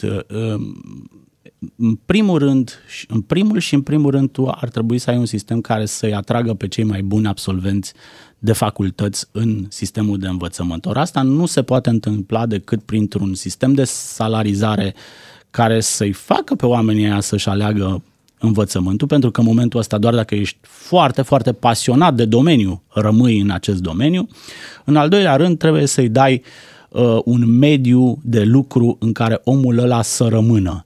Și asta comportă o discuție care nu poate fi epuizată în câteva minute aici. Îți mulțumim, uh, Florin, mi-a plăcut programul tău, s-ar putea numi România Educată dacă nu te superi. Măsurile pe care le-ai adus aici. Da, cred că avem nevoie de un program nu? România Educată. Dacă Ar e fi- cineva ar fi bine. care să audă, Bine, dacă e. rugăm să intervină. În 10 minute știri la DGFM, revenim după ora 9. Bună dimineața! Florin Negruțiu la DGFM. Ca să înțelegi ce nu s-a spus până la capăt. Matinalii de aici din uh, România. Beatrice Claru și Miu, imediat uh, o discuție despre a fi român și dacă ai de, cum să spun, dacă ai de suferit, dacă se uită lumea urât la tine, Dacă ești discriminat. Da, în momentul în care anunți că ești român, pentru că de multe ori uh, când mergi prin, uh, vorbim acum să spunem de Europa, da? Uh, apare întrebarea asta, hei, și de unde ești? Știi? Și tu zici, hei, sunt Din din, România." România. Și unora cumva le mai pică zâmbetul, știi, când aud că ești din România. Da? Crezi că se mai întâmplă? Da. Da, cu siguranță. Se întâmplă, și avem se și un întâmplă. caz recent întâmplat, cei drept pe online. Poate Așa s-au este. mai obișnuit cu noi. Poate. Dar hai să vorbim și cu ascultătorii să vedem uh, dacă li s-a întâmplat uh, ceva de genul acesta. 031 400 2929, imediat uh, ne auzim în direct. Pornim uh, discuția din această dimineață de la un uh, caz uh, real și recent, uh, un uh, timișorean, Alexandru Heghi, care el locuiește în uh, Japonia și este cercetător uh, științific, dar a făcut o rezervare uh, la un hotel dintr-un oraș olandez, Tilburg se cheamă orașul olandez, a folosit o platformă internațională, acel site cu care poți rezerva în orice colț al lumii o cazare. N-a făcut nimic special, a făcut o rezervare pe numele lui. Ulterior a fost contactat de către reprezentanții hotelului respectiv și a anunțat că rezervarea a fost anulată. Pe ce motiv credeți? Pe motiv de naționalitate. El uh, a postat uh, pe Instagram și pe Facebook mesajul pe care l-a primit uh, de la hotelul respectiv unde avea o rezervare. Îi mulțumeau pentru rezervare, bineînțeles, însă, din păcate, le anunțau că avea o înțelegere cu primăria din orașul respectiv, Tilburg, iar locația nu primește români. Ce urât a fost! Da, e destul de ciudat să primești un astfel de mesaj. Ulterior a primit și o explicație mai amplă Uh, proprietarul hotelului are de plătit o amendă de 25.000 de euro după ce autoritățile au găsit, uh, cum se spune acum, lucrătoare sexuale Așa. de origine română care munceau în secret la el în hotel. Păi și ce treabă au ceilalți români? Și el s-a gândit așa, bun, ca să rezolvăm problema nu mai primez români, în general. Da, dar nu Pentru așa că rezolvi românii problema. făceau asta, eu nu mai primez români niciodată, știi? Mhm, Cam așa mhm. pare că a gândit-o respectivul acolo. Da, avem în față un caz clar de discriminare, nu? Da, de rasism. Mie Între îmi pl- timp, să știți că platforma pă, cea mare a Mhm. eliminat proprietatea din Tilburg uh, și uh, nu o mai putem găsi. Faliment, gata, îți dai seama. Deci și amendă de 25.000 de euro și scoși de pe, de pe booking, îți dai seama. Da, Mie nu îmi mai. place să cred că cu timpul nu mai există această problemă de a fi român, Ba din contră, cred că unii oameni au început chiar să aprecieze. Adică în momentul în care află că ești român, te asociază cu ideea de bun meseriaș, de lucrător, de serios, de om care își face treaba și de, de oameni pe care îi poți chema la niște munci pe care englezul... În general, da, nu compatrioții le tăi mai nu le face. fac, da. Italianul nu se mai bagă. Hai să întrebăm și pe ascultător la 031 400 2929 dacă um, au avut uh, de suferit, să zicem, în momentul în care au auzit ceilalți că sunt uh, români, dacă s-au uitat urât sau cine știe ce s-a întâmplat acolo. Hai să vorbim cu Teo din București. Bună dimineața! Neața, Teo! Neața! Bună dimineața! Neața! Ia zi! Și eu sunt unul dintre uh, cei care se plimbă mult prin lume, dar să știți că n-am întâlnit niciodată uh, așa ceva de genul ăsta. Uh, eu văd foarte des Olanda, îmi place foarte mult Olanda, o vizitez, am văzut Haga, am văzut Eindhoven, uh-huh. am văzut Amsterdamul, dar știți că niciodată nu mi s-a întâmplat situația respectivă. Cred că e un caz izolat și nu cred eu că... Asta cu siguranță. Cu siguranță da, este, e un da. caz izolat, nu? Dar, Deci Olanda te primește bine pe tine. Într-adevăr, n-am avut niciun fel de, de problemă. Mai Să puțin știți cu că- Schengen acolo. Nu, nici măcar, nici măcar. Că nu merg cu mașina, merg, Mhm. uh-huh. merg pe sus, nu, nu merg cu mașina. Uh, voiam să vă zic că și eu fac, uh, când nici discuții cu alții uh, vizitatori din, din orașele respective, uh, vorbesc foarte frumos și despre România pentru a ne vizita și ei la rândul lor uh, pe noi când, când fac treaba asta. Adică, na, vreau să fie un, uh, un consens în toate treburile și să ne viziteze și noi, nu, nu doar să vizităm noi pe ei. Ce mă Adică bucur. Ce mă bucur N-am că avut, zic. tocmai pentru că n-am avut niciodată probleme de genul ăsta, vreau să le prezentăm și noi cât de buni primitori de, de uh, oameni suntem aici în România și locurile foarte frumoase pe care poate să le vadă aici, aici la noi. Așa este, Teo. Îți mulțumim pentru telefon 031 400 2929. Uh, Ar fi frumos să nu judecăm uh, o națiune întreagă prin prisma unor infracțiuni, lucruri mai puțin plăcute pe care le fac unii. Le fac, trebuie să spunem, le Da, fac. la un nu? moment dat în viață, asta e, te, te confrunți cu o situație neplăcută care vine uh, din partea unei anumite naționalități, da? Că și noi, de exemplu, am putea să avem la un moment dat o interacțiune nasoală cu un bulgar, poate, da? Acum nu, stăm să discriminăm toți bulgarii. Dar uite, se întâmplă, cetățeni olandezi care vin în România, fac diverse lucruri, sunt prinși, sunt arestați. Asta înseamnă că ar trebui să zicem, mamă, olandezii Cetățenii sunt... uh, englezi care umblă beți prin centru vechi în Da. București. Acum stăm să credem că toți cetățenii Marii Britanii sunt uh, niște alcoolici. Hai să trecem la Horia din București să auzim și experiența lui. Bună dimineața, Horia! Neața! Neața. Ne salutăm. Uh, Eu am uh, și lucrat uh, la o companie olandeză. Ok. Uh, am fost de 6-7 ori în Olanda. Îmi place țara enorm, îmi plac oamenii enorm. Eu cred că e o chestie uh, nu știu, poate precompus. Cred că e o chestie bă, punctuală doar, s-a întâmplat acolo. Am foarte mulți prieteni olandezi, am lucrat la ei, am uh, avut și... Uh, aveam, uh, mă ocupam cu... Aveam câini de concurs, câini de rasă, Uh, am făcut o împerechiere cu o doamnă din uh, la, între câini, mă refer. Da, da, da, da, Să da, nu da, se da, înțeleagă da, greșit. bine, Da, da, da, bine. Nu ne înțelegem Nu, greșit. nu, nu. Da. Așa, a trebuit să merg eu acolo cu masculul. Din păcate, femeia avea niște probleme. M-am întors înapoi când am ajuns în țară. A sunat că era timpul pentru căsea. Și a venit cu avionul în România. S-a urcat fără Am frică, înțeles. fără nimic. Mhm. Deci nu cred. Cred că e doar ceva punctual. S-o fi întâmplat că nici noi nu suntem breji extraordinar, mai breji, să zicem așa. Concluzie. Dar nu e. Eu nu cred că are ceva cu noi, poporul olandez sau... uh, În concluzie, nu se mai uită străinii urât la noi, nu mai fac precum câini așa dintr-o ureche, nu mai întorc capul, când află Dar că... n-au făcut niciodată, să știți. Deci Ok. eu, eu am pățit de... Foarte mult stricăm, foarte mult se strică și ce se prezintă la noi și cum se prezintă la noi. Bun. Am pățit-o în timp când a fost nu știu ce crimă prin Italia a unui român în parc, a omorât pe cineva și toate știrile de la noi, în urmă cu 10-12 ani, toate știrile de la noi spuneau, mamă, nenorocire în Italia, te mănâncă lumea, te rupe că ești român, că eu trebuia să mă duc într-o delegație în Italia și l-am sunat pe respectiv, un patron de fabrică pe lângă Veneția și îmi spune, îi spun, băi, e ceva problemă dacă vin acolo în aeroport, se uită lumea strâm. Omul respectiv nici nu știa despre ce e vorba măcar. Am înțeles. Ce bă, omule? Da. Cred că, se, cred că se referă la cazul Mailat. Posibil. Mulțumim, Horia, pentru telefon. Hai să vorbim și cu Adriana din Brașov, să auzim uh, și părerea ei. Bună dimineața! Bună dimineața, vă salut cu drag. Uh, Ce să vă spun, și eu am mai călătorit, nu, am fost primită frumos peste tot. Ce pot să spun, dacă ai coloană vertebrală și te porți frumos, ești, ți se răspunde la fel.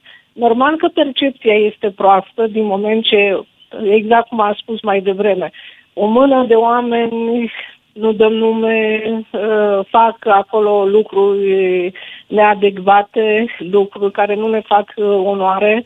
Normal că este o anumită reținere față de poporul respectiv sau uh, se poate și generaliza. Dar dacă tu uh, dovedești că uh, ești, faci parte din Uniunea Europeană, respectiv poți să vorbești o limbă străină, respecti regulile din uh, uh, zona respectivă, nu ai, ai absolut nicio problemă. Dar, în general, sunt. Sunt. Se poate întâmpla. Dacă Am punem avut în și- balanță, dacă punem în balanță reputația Da. de oameni onești și buni muncitori și cea de oameni care mai fac ceva năzbâtii. Zi infractori.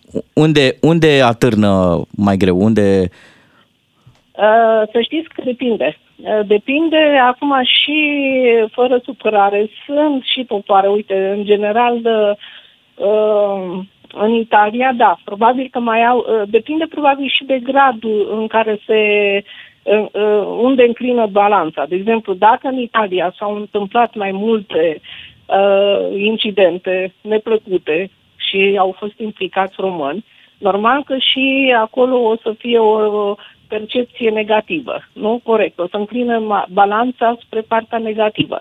Dacă sunt uh, țări în care nu au avut loc atâtea incidente cu Cetățeni români, da. să zice, da, nu e normal că s- percepția este pozitivă. Corect, e ceva ce ține de la regiune la regiune. Mulțumim, Adriana. Ai zis ceva foarte important. Tu, din postura de român, trebuie să dovedești Că meriți ești, respect. Că meriți, că ești de bună credință, că le vorbești limba, că ai venit cu intenții bune. Deci trebuie să treci prin multe teste, multe Pe de etape. altă parte, dacă te întâlnești cu un neamț, el nu trebuie să-ți dovedească Exact. niciodată nimic. Pentru- Îl iei de ce? de bun. Pentru că e neamț. Da. Și zici, ei, e neamț, e suficient. Nu mai zic un elvețian. Oh. Păi, la Hai să vorbim asigurări cu- de ce acceptăm ideea de istoric? Mhm. Fii și istoricul. Păi da, dar e- nu e istoricul neamului românesc.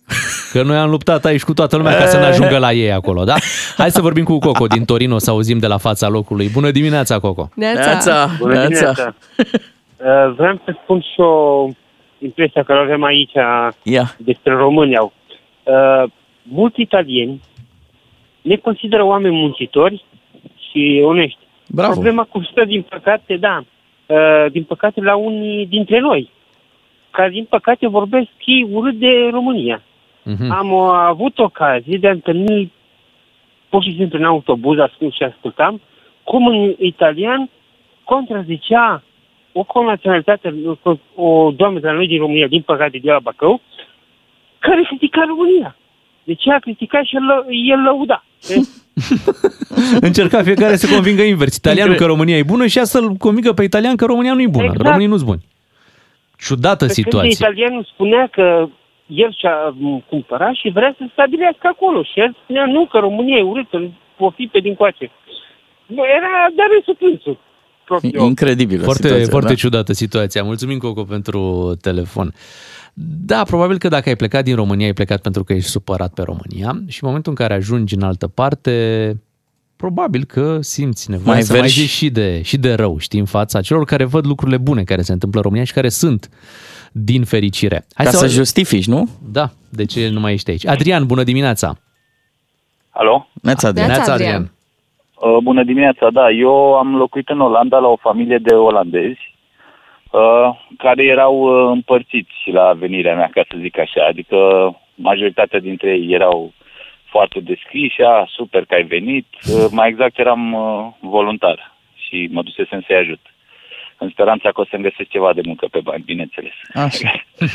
Așa, și o part, parte dintre ei au fost foarte ok, deschiși, dar uh, vreo două, trei persoane, uh, dintre care un cetățean american care era concubinul uneia, uneia dintre fetele lor, era, pa, era obișnuit cu mexicanii el.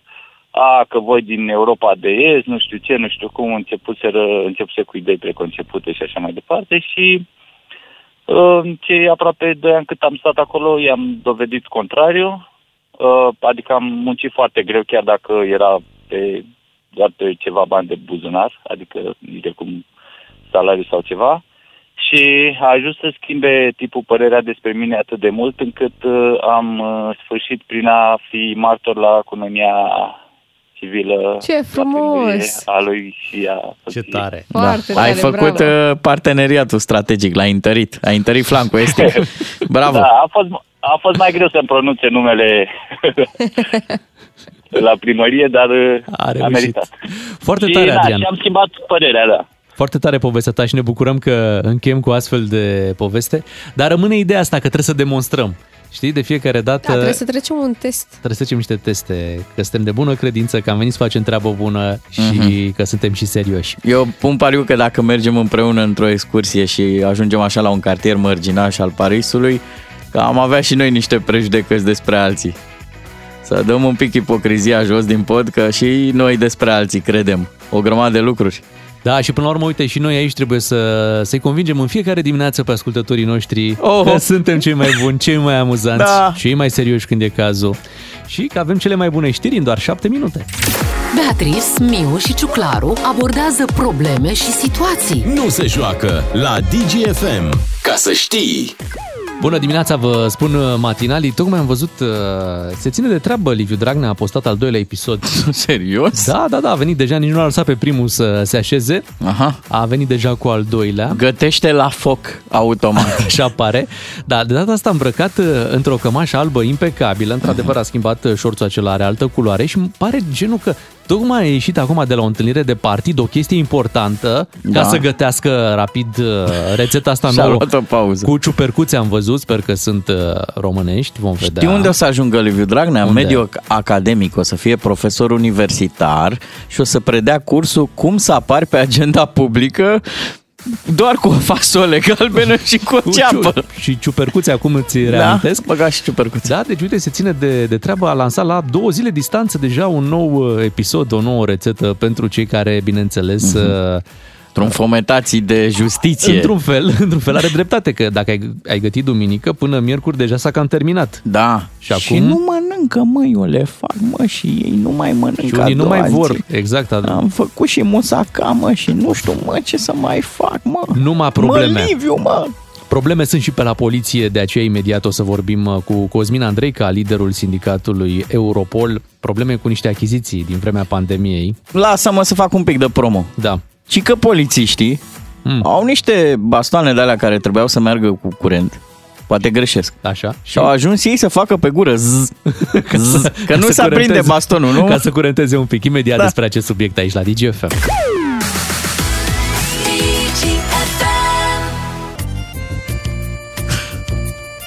ce asta? Ați trecut pe pamflet FM?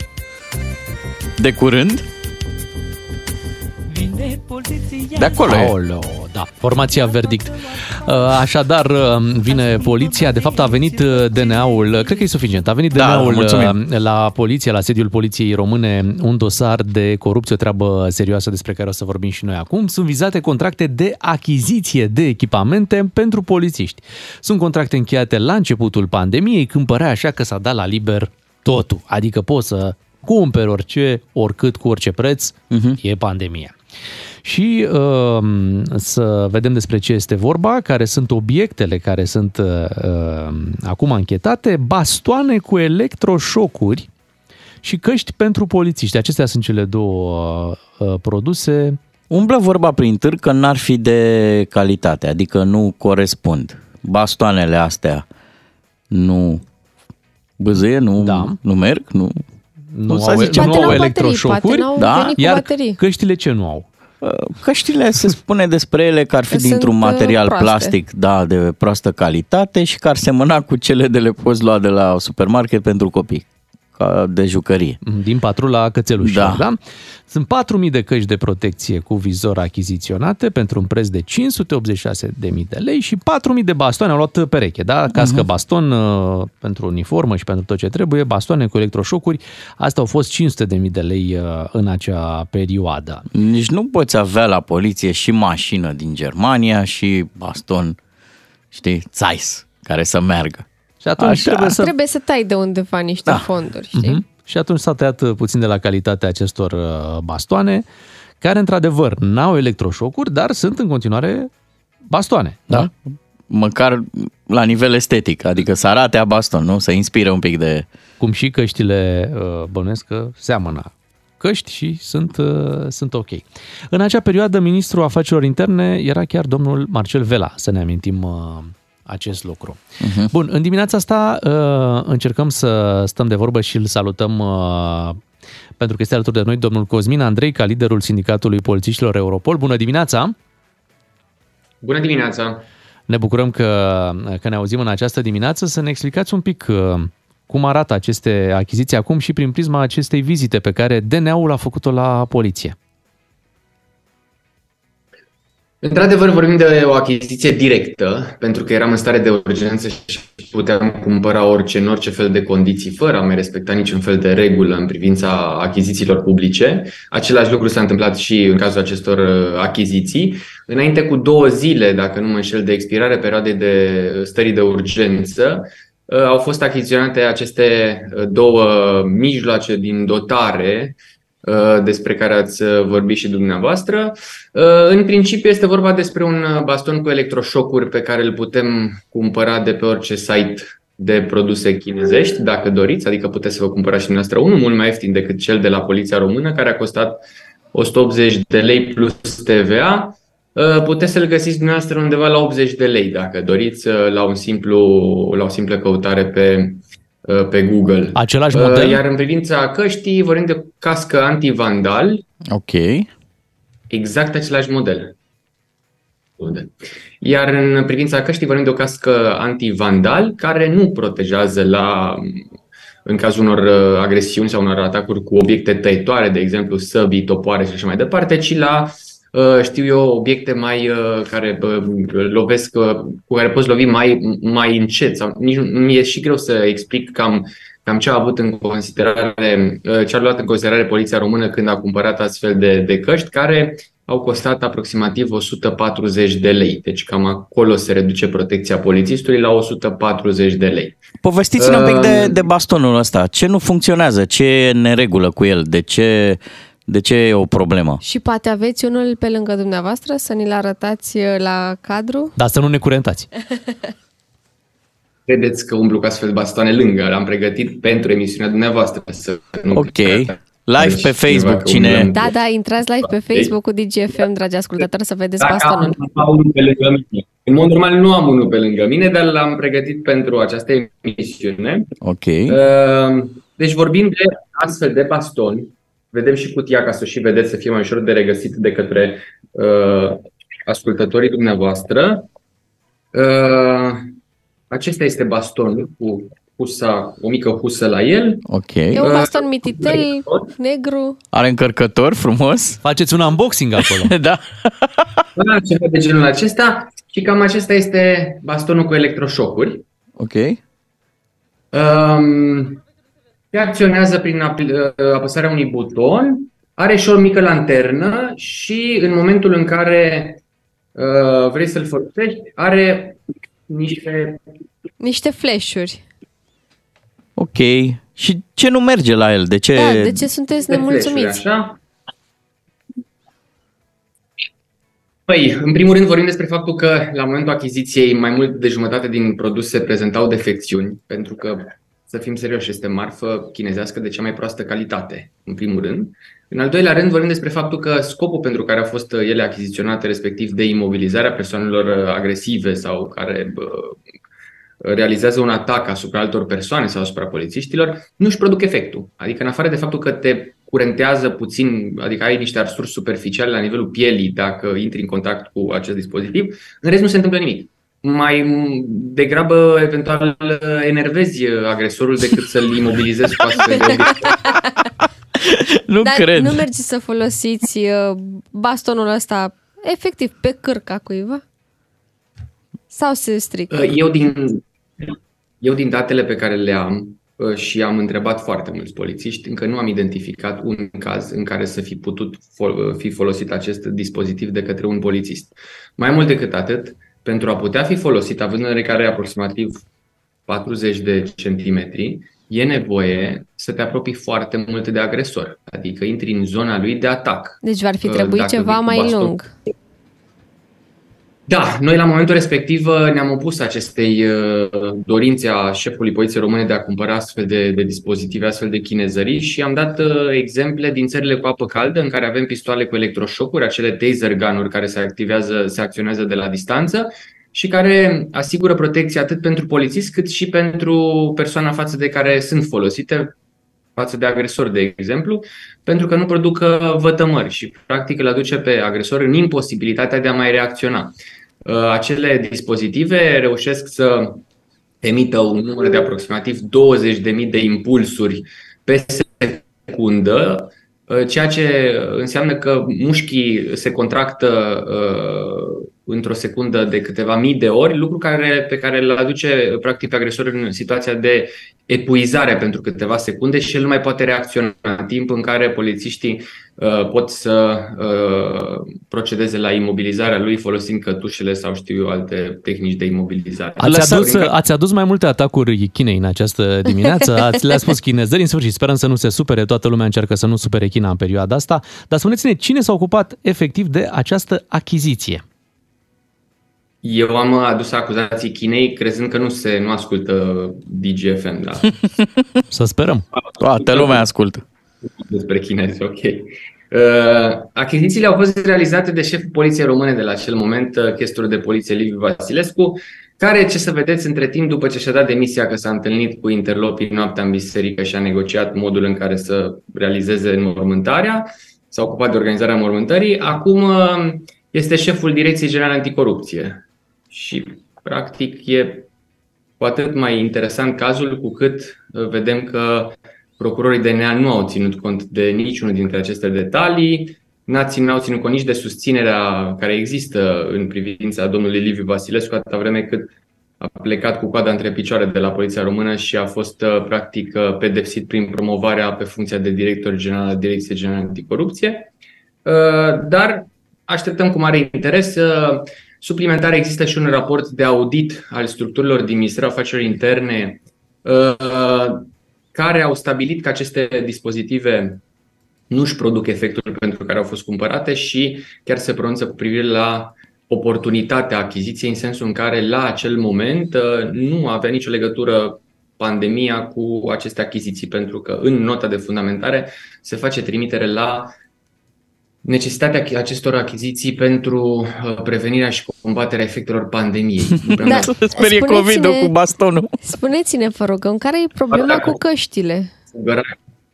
Fugăreai, uh, știu eu, coronavirusul prin parc cu bastoanele acestea, nu că am dau seama dacă producea vreun efect.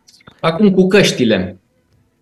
Uh, avem niște căști în valoare de 150 de lei. Deci acesta este siguranța pe care o asigur, nu ce scuze, siguranța pe care o promovează uh, angajatorul pentru polițiștii din subordine. Sunt niște căști din plastic.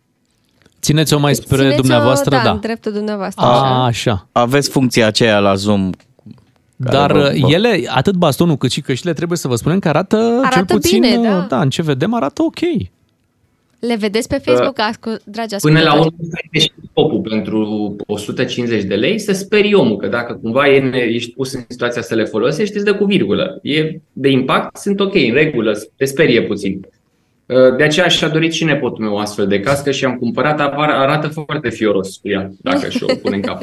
Da, dați-mi În voie, interiorul- dați-mi voie să subliniez un pic anecdotica acestei secvențe. Eu recapitulez pentru cei care au deschis mai târziu uh, radio Organul, căci așa, nu, organul de poliție, are și bastonul mic, da, asta ne-a spus domnul Andreica, uh, și nefuncțional, adică nici nu... Semi, semi-funcțional. Da, nici nu Semi-funcțional, curentează da. cum trebuie. Iar căștile Iar sunt cele căștile- cu probleme. Deci când toată lumea cumpăra măști, la poliție să luau căști. Căști. Da. Și voiați să ne arătați cum arată interiorul căștilor. Au ceva întărituri? Să știți că organul nu folosește aceste bastoane mici și care nu curentează, ci folosește alte mijloace. Deci să nu creadă lumea că... că I-am liniștit folosim acum. astfel de Gata, dispoziții. s-a, gata, s-a rezolvat. Păi și atunci cu astea ce faceți? Practicabile. Păi așteptăm să vedem. Din punctul nostru de vedere, uh, întreaga achiziție ar trebui să reprezinte, să fie considerată ca prejudiciu adus uh, în bugetul instituției și recuperat. Nu este o sumă foarte mare, sunt câteva sute de mii de lei. Dacă pun toți salariile pe câțiva ani de zile, cred că e ok și acoperim acest prejudiciu și chiar putem să le facem cadou lor aceste lanterne cu uh, Cu vibrații. Cu vibrații. Uh, ce vrei. Deși sunt foarte eficiente, de exemplu, la câinii vagabonzi sau de se sperie, la animalele sălbatice se sperie de aceste sunete produse de aceste stroboscoape. Vă mulțumim, vă mulțumim pentru discuția de astăzi. Sperăm să, să nu aveți ceva de obiectat și la noile BMW-uri pe care deja le-am văzut pe stradă și arată și ele foarte bine. Acum nu știm la funcționalitate. Dacă să mulțumiți colegii, ce v-au spus? Uh, Evident, uh, vorbim despre un, uh, uh, până la urmă, despre un progres uh, de la Loganul de 0,9 uh, capacitate a motorului la aceste BMW-uri de 2 litri. Însă, sigur, și aici am făcut uh, o serie de observații, mai ales cu privire la siguranța polițiștilor rutieri, pentru că ele nu sunt prevăzute uh, cu uh, separatoare între scaunele din spate, scaunele din față și, după cum vedeți, în zilele noastre avem din ce în ce mai multe incidente cu polițiștii care sunt sub influența băuturilor alcoolice sau sub influența substanțelor interzise, iar reacțiile lor sunt dintre cele mai diverse. Și atunci ne-am fi dorit ca cineva să se gândească și la siguranța colegilor care uh, sunt nevoiți să le folosească pentru conducerea la sediu, la IML și așa mai departe, a celor care încalcă legea. Da. Eu, eu mă gândesc că poate asta cu bastoanele și cu căștile e o glumă, poate le-ați primit de Moș Nicolae, poate și lumea le-a luat drept uh, instrumente, dispozitive pentru, pentru poliție. Dar ele, de fapt, poate erau doar jucării. N-au decât să explice cei în cauză aceste detalii celor de la DNA și vedem dacă cumva sunt crezuți sau nu. Mulțumim Cosmin Andreica, liderul sindicatului Europol. Vă mulțumim și vouă că ați fost alături de noi. Întreaga Băi, ce discuție este poveste! pe Facebook, într-adevăr, poveste foarte interesantă de la poliție. Ne întoarcem mâine și cu alte povești. Suntem Beatrice, Claru și Miu. O zi bună tuturor! Așa nu se poate. Diminețile tale se înmulțesc cu 3. Cu Beatrice, Miu și Ciuclaru la DGFM. Ca să știi! DGFM